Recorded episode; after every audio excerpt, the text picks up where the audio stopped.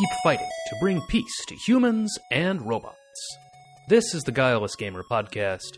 I'm Stefan, and this is part 5 of Mega Bluster, our very, very long interrogation of the Mega Man franchise.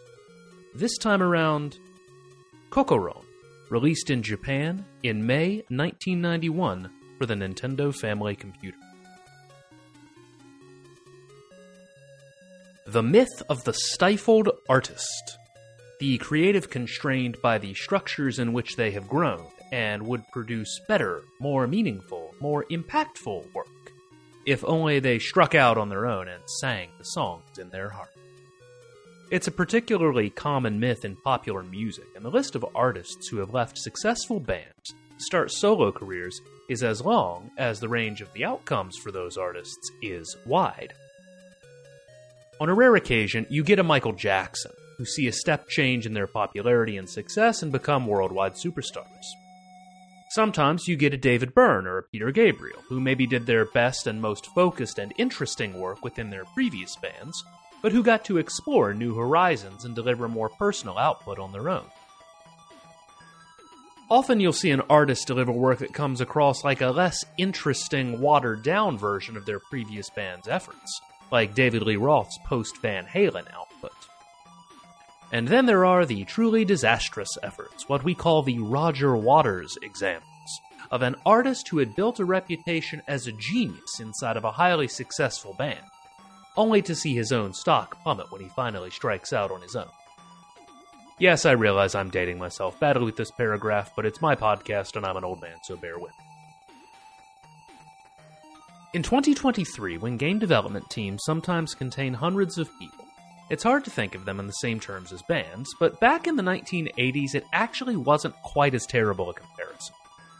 Development teams were small and often stuck together across projects, with members learning each other's unique skills and how to complement one another's competencies when making a game.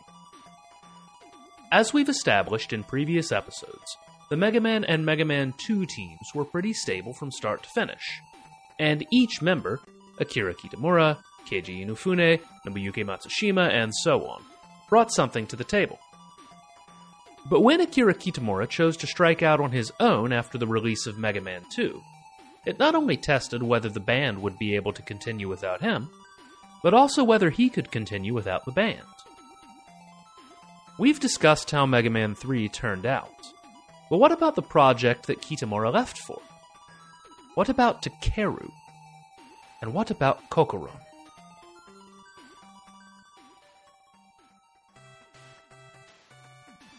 As we've previously established, Kitamura felt unappreciated and resentful towards Capcom's policy of not crediting its developers by name in its games. He was not alone in his antipathy towards his employer.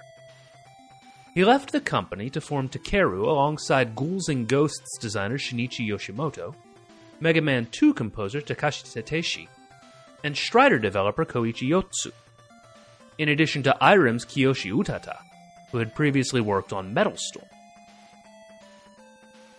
The vision behind Takeru, sometimes known as Sur de Wave, presumably to avoid copyright issues in certain regions, was to create an environment that would highlight creators, much like Activision had a decade earlier, and much like Ion Storm would a decade later.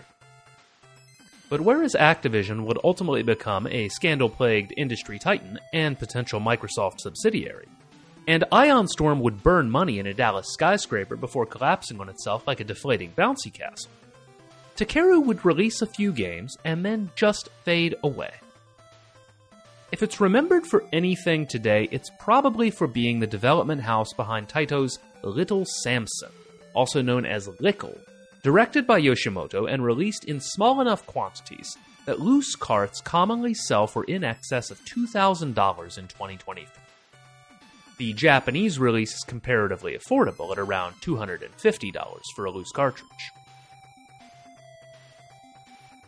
Takeru released only four games in total two for the family computer, one for the Sharp X68000, and one for the FM Towns computer.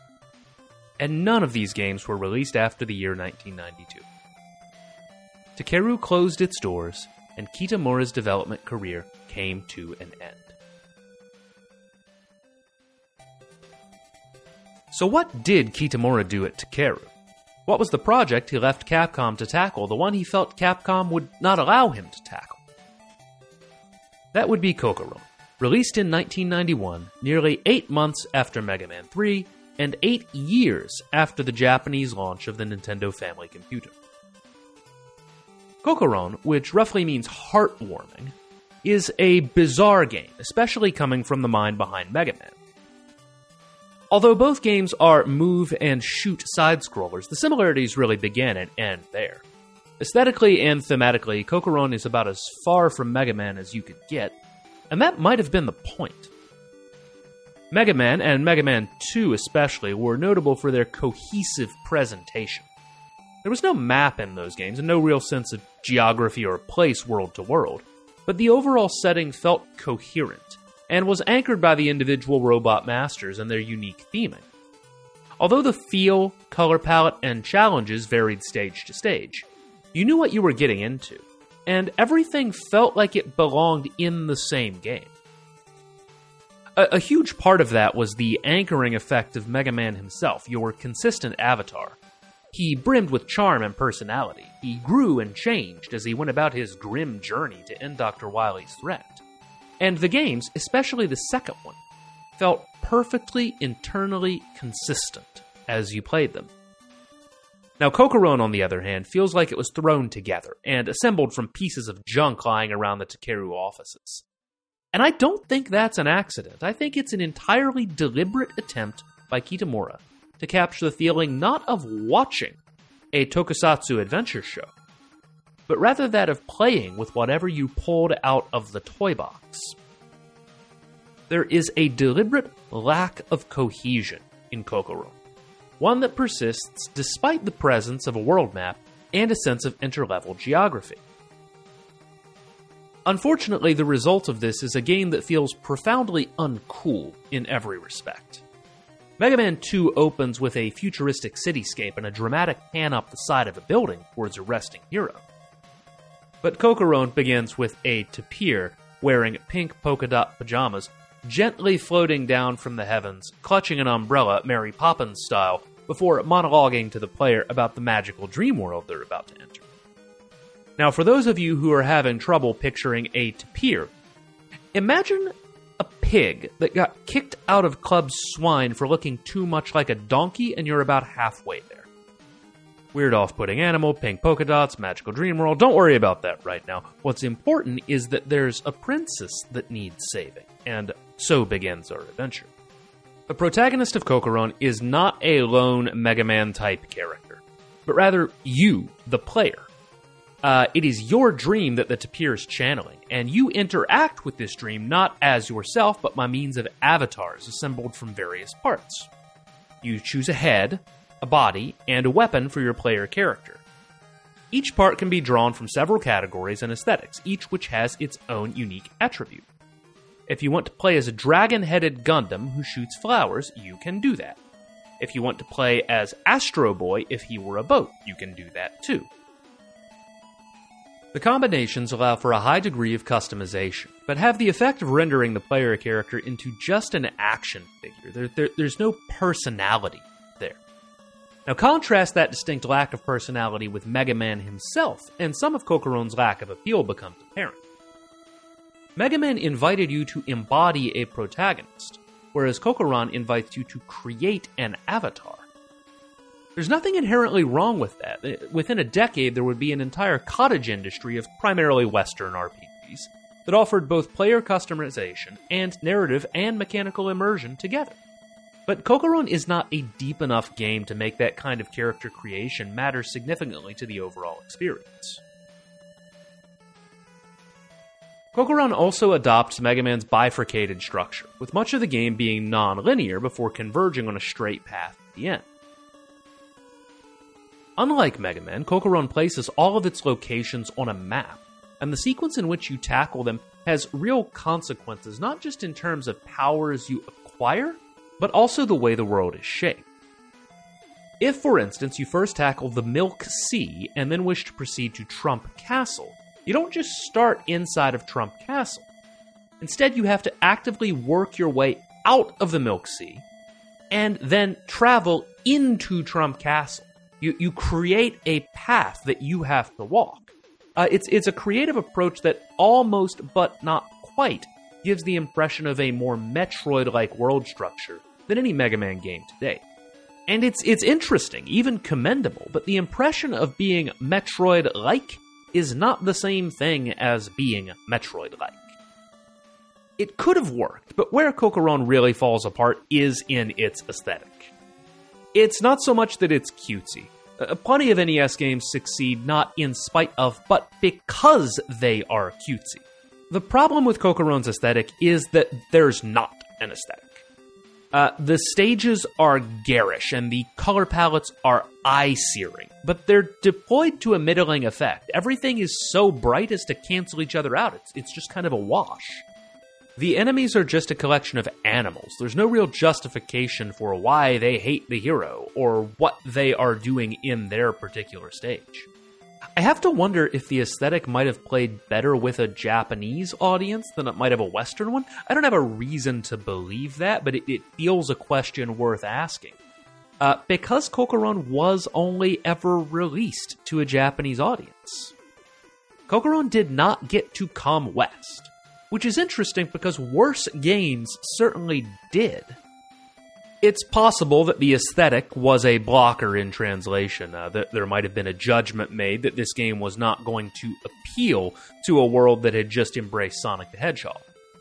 Um, but I think it's more likely that this was just a matter of timing. The Super Nintendo was on store shelves in the US not long after Cocoron's Japanese release, and Nintendo's hot new console would almost certainly have sucked the marketing oxygen out of the room in addition to setting a new standard for what was acceptable in a platform. It's likely that as a young company without significant financial backing, Takeru would have had to have been selective in placing its bets. And given that Kitamura and company were most familiar with developing for the family computer, they might just have not been ready to take that next step onto new hardware. Timing might have been Cocoron's worst enemy. As best I can tell from research online, Cocoron was a moderate success. It received slightly above average reviews, and it sold well enough for two separate ports to be announced uh, one for the Japan only PC engine, and one to the Sega CD. Neither of these ports would ever be released. As Takeru's next project, uh, Koichi Yotsui's ambitious adventure game Nostalgia 1907, proved financially disastrous and put the company on the path to its eventual shutdown. When the company died, so too did the career of Akira Kitamura in video games. Uh, with the exception of contributions to one minor puzzle game, uh, Nontan to Issho Kuru Kuru Puzzle, a Japan only Game Boy and Super Famicom release developed by Game Freak, Kitamura was done after Takeru closed its doors. Now, surely the father of Mega Man could have found employment elsewhere in the industry if he really wanted. Someone was going to pay him. The fact that he didn't continue developing video games indicates that whatever love he had for the medium was diminished, if not extinguished, after the failure of Takeru. It's a sad end to a career. Akira Kitamura didn't have a long career in the video game industry, all things considered. Start to finish, he, he lasted about a decade. Cocoron probably wasn't the best final statement he could have made in the meeting. But it was an earnest work and represented a shot that he didn't have to take. Kitamura could have stayed at Capcom. He could have continued to work for the company that had made him. He could have continued to shepherd his new, highly successful franchise character for a decade or more. But instead, he aimed higher, and he took his shot that he missed doesn't make the shot any less worth taking. Decades later, Kitamura's most faithful protege would attempt to emulate him once again by taking his own shot. And like Kitamura, he would miss. But that's a story for another day. Thank you for listening to part 5 of Mega Bluster, our very, very long interrogation of the Mega Man franchise. If you enjoyed this episode, please rate and review it on Apple Podcasts or the podcatcher of your choice. If you didn't enjoy this episode, I promise they're getting better. I'm working on it. Just just bear with me. If you have any feedback you'd like to provide, or if I missed something, you can reach out to clay at guilelessgamer.com. This and other social links are also in the show notes. How long will I keep on fighting? How long will my pain last? Maybe only the X Buster on my hand knows for sure.